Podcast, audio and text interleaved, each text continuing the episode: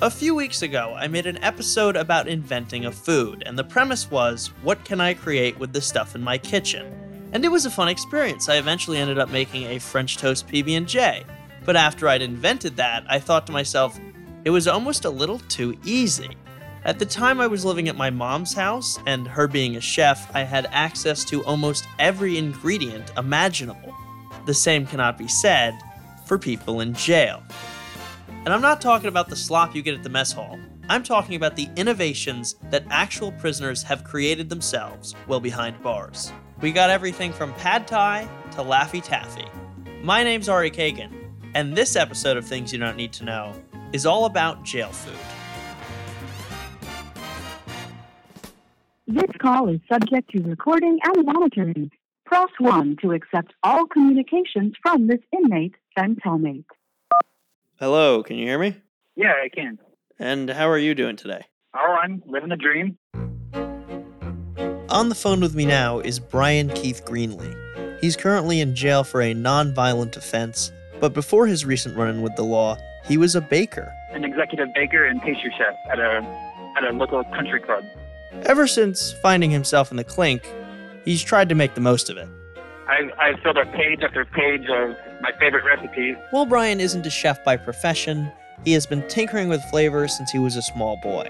And now more than ever, that creativity is being put to use. I have limited ingredients, but I uh, I won't let my taste buds be limited.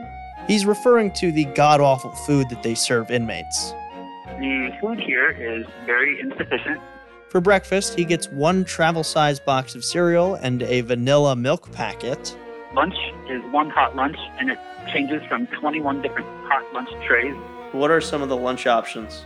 Uh, a lot of beans. There are so many beans on every tray.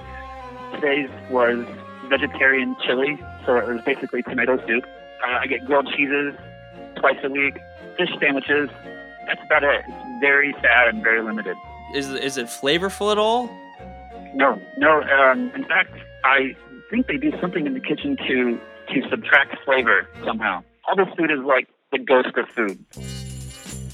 Dinner comes in the form of two peanut butter sandwiches, not PB&J, simply bread with peanut butter. Oh, and we never, ever, ever get served fruit. I guess it's too easy to make liquor and wine out of it.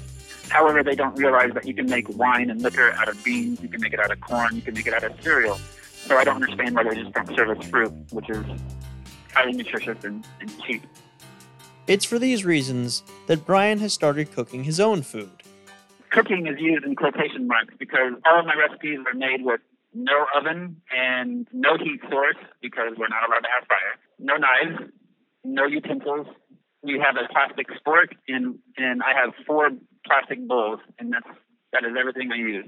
A big part of prison is making do with what you have available. This is a bit of a tangent, but I wanted to take a moment to showcase some of my favorite prison inventions.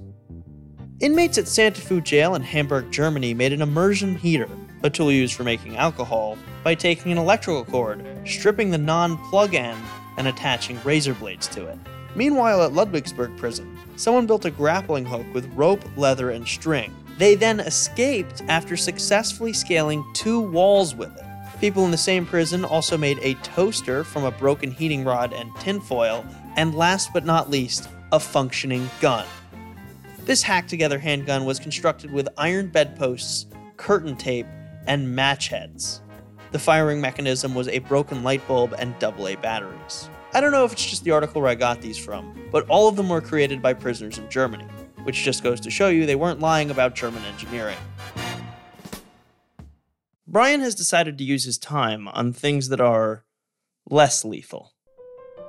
I've got breakfast noodles, marshmallow fluff, cookies and cream, cheesecake, Laffy Taffy, sweetened Reese's peanut butter cup cinnamon bars, peanut butter and coffee fudge balls, truffles, caramel apple crispy treat, crispy buckeye, uh, lemon drop cookies, stir fry, hummus, tartar sauce, rice crispy turkey bears, chocolate covered uh, gummy bears, banana cream pie, apple pie, and veggie dip. Do you have a favorite? My favorite is pad thai. I've actually gotten pretty close with my pad thai. Pad Thai is quite the jump from beans and bagged eggs. Where do you get ingredients to make pad Thai in jail? Um, care packages that your family sends you, and it's all like vending machine gas station food. As a thank you for coming on this episode, I sent him a whole bunch of this stuff. It was literally all, like he said, gas station stuff. No fruit, no vegetables. Everything is prepackaged, preserved, shrink wrapped. Food that you should never survive off of because it's extremely unhealthy and full of salt. I'd never even thought about how gas station food could make something more than what it is. Like, look, a packet of peanut butter, some crushed peanuts, and ramen, they seemingly don't go together. So I do one cooked ramen noodle, and then I scrape my peanut butter from my two sandwiches into my ramen, and I add the spicy lime chili seasoning packet, cook that down, mix it up with the peanut butter, and it's a beautiful peanutty noodle, and then I add crushed peanuts on top. Now, this is something that I just had to try for myself, so I grabbed my partner in crime, What are you in here for? uh, you know, Tax evasion. my friend Chris Frangoulis, and we headed to the commissary to pick up a few ingredients. We got a pack of ramen from the H Mart. A crucial part of ramen, or any pasta for that matter, is boiling or cooking it in hot water. But people in jail don't get hot water. We get a plastic container with uh, almost hot water. With this quote unquote hot water that we get brought in every day, takes about 10 minutes to soften your noodles. Matter of fact, people in jail don't get anything. Your kitchen is your cell. I've even heard of people trying to cook grilled cheese on the radiator. My tiny New York City apartment might not have all the accoutrements of a five star restaurant, but I certainly have a massive advantage over anyone who's incarcerated, which is why I am going to try my best to not use anything that I wouldn't have available to me in jail.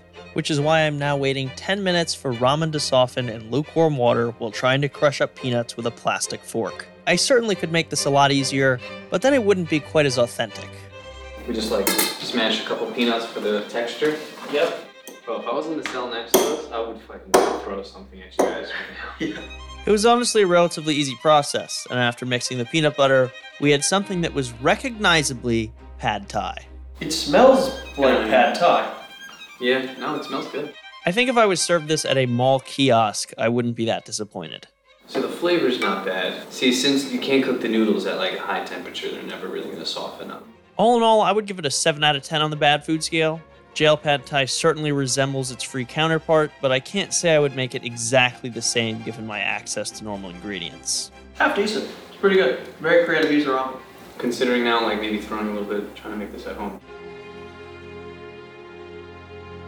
I don't know how much early 2000s History Channel you watched, but I remember they would always have like a pop quiz before going to commercial. So I'm going to do that. Here's the question What is the most commonly used form of jail currency? Cigarettes, stamps, or ramen noodles? The answer and more after the break. Mom deserves the best, and there's no better place to shop for Mother's Day than Whole Foods Market. They're your destination for unbeatable savings, from premium gifts to show-stopping flowers and irresistible desserts. Start by saving 33% with Prime on all body care and candles. Then get a 15-stem bunch of tulips for just $9.99 each with Prime. Round out Mom's menu with festive rosé, irresistible berry chantilly cake, and more special treats. Come celebrate Mother's Day at Whole Foods Market. This episode is brought to you by Reese's Peanut Butter Cups. In breaking news, leading scientists worldwide are conducting experiments to determine if Reese's Peanut Butter Cups are the perfect combination of peanut butter and chocolate. However, it appears the study was inconclusive, as the scientists couldn't help but eat all the Reese's. Because when you want something sweet, you can't do better than Reese's. Find Reese's now at a store near you. Another day is here, and you're ready for it. What to wear? Check. Breakfast, lunch, and dinner? Check. Planning for what's next and how to save for it? That's where Bank of America can help. For your financial to-dos, Bank of America has experts ready to help get you closer to your goals. Get started at one of our local financial centers or 24-7 in our mobile banking app. Find a location near you at bankofamerica.com slash talk to us. What would you like the power to do? Mobile banking requires downloading the app and is only available for select devices. Message and data rates may apply. Bank of America and a member FDIC. Before we went to commercial, I asked you the most common form of prison currency. And although cigarettes and stamps are both used as bargaining chips, in the United States, the absolute king is ramen noodles. Ramen ramen noodles are a must-have here. Sometimes an inmate will pay me a ramen to wash like five or six of their bowls and lids. So that takes like 10 minutes, and they'll just throw me a soup. Fuck you! What was that? I'm being harassed. So, go away. Go away. Right now, I'm being harassed because I'm missing out on the stir fry that uh, John Wick and Caddy made. No, he's not referring to Keanu Reeves. We all have um, nicknames in here. Mine is Bob's Burgers because apparently I look like a cartoon character, and he's a chef. Eventually, he stopped getting harassed and shared his recipe for Laffy Taffy. So you have a carnation vanilla milk powder packet, and you have your uh, flavored fruit packet singles for bottled waters, lemonade or Kool-Aid, and then like an eighth of a teaspoon of water. And you want just add one drop of water at a time until it comes together. And it will come together, and it will make a, a malleable fruit taffy. It's almost exactly like a Laffy Taffy. You can almost not even be able to tell the difference. Back in the kitchen, Chris and I realized we'd made a serious mistake. Oh, no, it's definitely milk powder packet. Damn it. Well, And I was like, are you sure it's not a powder? Damn, so what should we do? Basically, we had bought carnation milk half and half creamers. You know, those little sealed plastic cups that they have at hotels. We were supposed to get powdered milk, but we weren't going to let this mistake stop us. Listen, we're inmates, and we're in this together. That we will true. figure it out. In the spirit of jail, we will turn this and this into taffy. We started by emptying all of the powdered lemon flavoring into a bowl. I can taste lemon on my tongue. I figured liquid half and half was about the same as powdered milk with water, so we slowly added it until it reached a taffy texture. Not a lot, not a lot. Just do a cap. We're we're supposed to do it really slow. And honestly, I thought it would work. Oh, yeah. Definitely. Yeah, this is gonna work. This is totally gonna work. But then it suddenly liquefied and and it was goop. We did not listen properly. No. We just added too much liquid, Uh-huh. and it, it's ruined. To try and save it, we put it in the freezer. I mean, under the bed where there's a cool draft. But when it came out, it was nothing like taffy and resembled Italian ice. You're about to hear my genuine reaction to trying it. Oh! Jesus Christ! It's unedible. That is no no good. I That mean, is it is our own fault. not safe for I'm sure- human consumption at all. I'm sure if we did it right, it would be fun. Maybe. Debatable. The pure amount of sour just killed it. I like sour, but this was just way too much. It's a 0 out of 10. It was so incredibly sour that I just decided to treat it like a palate cleanser before the third dish, which is cheesecake. That's right, jail cheesecake. How on earth do you make a cheesecake? I can barely make cheesecake with with all the right stuff. and this is a, it's it's almost exactly what you could get at the store uh, in the in the bakery aisle. So you have vanilla cookie sandwiches. Known on the outside as Oreos. You remove the centers, the buttercream centers, and put those into a bowl. One margarine that you save from the lunch tray when you get a baked potato, you get one little cup of margarine. So save that for this. And then you have a packet of cream cheese that comes in with your care packages from your family, your carnation vanilla milk packet that you saved from breakfast, and half of a teaspoon of lemonade powder. I couldn't find any margarine at the local commissary, so once again, Chris and I would have to adapt. So crumble your cookies and add your buttercream, centers, and the margarine and press it into your bowl to make a cookie crust. And you're going to make it like a concave bowl of cookies inside your bowl. You're going to whip your cream cheese separately to soften it, and then add your carnation packet and your lemonade. And then this will become like a uh, cream cheese pie filling. Mix it well and spoon into your cookie crust, and then let it set for about 10 minutes, and it turns into cheesecake. No baked cheesecake. How how does it compare? The way I do it, no one would ever be able to know that I did it in jail with these ingredients. I found it hard to believe you could make a cheesecake, let alone a decent cheesecake while behind bars. But nonetheless, we began separating the filling from the Oreos. Well, you gotta separate the Oreos, so let's get a little operation going. Yeah. Next, I ground up the cookies, and Chris mixed the filling. This actually smells pretty good. We pressed our cookie crumb crust and covered with filling. Nice. And that was pretty much it. So we gave it a good old taste test. It's very sweet, but it does taste like cheesecake. it really does. It's a lot better than I expected it. to Yeah. be. You know what? Honestly, what it tastes like is someone just took a ton of Dunkaroos and just poured it like that's like the frosting. I would give the cheesecake a 7 out of 10 on the bad food scale. If someone gave it to me at a restaurant, I would be disappointed, but I could easily see a restaurant serving it. You know, there was a point in my life where this would be good, and that's good enough for me. All in all, I was pretty impressed by Brian's culinary endeavors, and I'm not the only one. I have a line at the door, and I'm not exaggerating. Unsurprisingly, his food is incredibly popular within the community. I have to like basically hold a lottery to see who gets what each each time I make something. Do people pay you for the food? How does that work?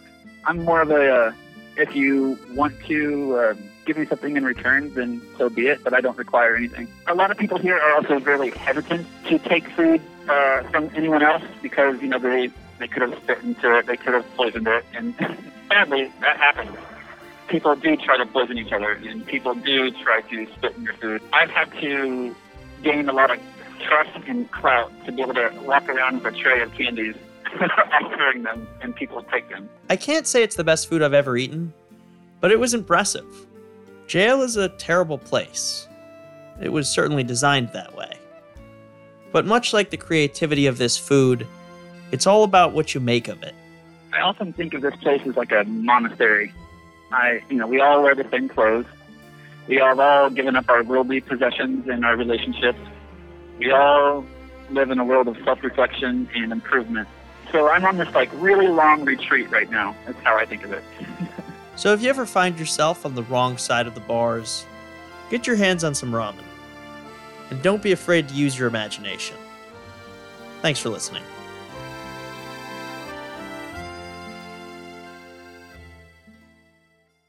I'd like to thank my producer Harry Nelson for organizing this interview, as well as Brian for taking the call. Things You Don't Need to Know is a Hyperobject and 3 Uncanny 4 production. The show is written and edited by me, Ari Kagan, and produced by Harry Nelson and also me. Additional help from Shane McKeon and Nuna Sharafuddin. Our executive producers are Adam McKay and Laura Mayer. The show is mixed by Nice Manners. If you like things you don't need to know, head over to Apple Podcasts, Spotify, Stitcher, or wherever you get your podcasts and hit subscribe. Also, I would really appreciate it if you could leave a review. It really helps us out. And as always, see you next week.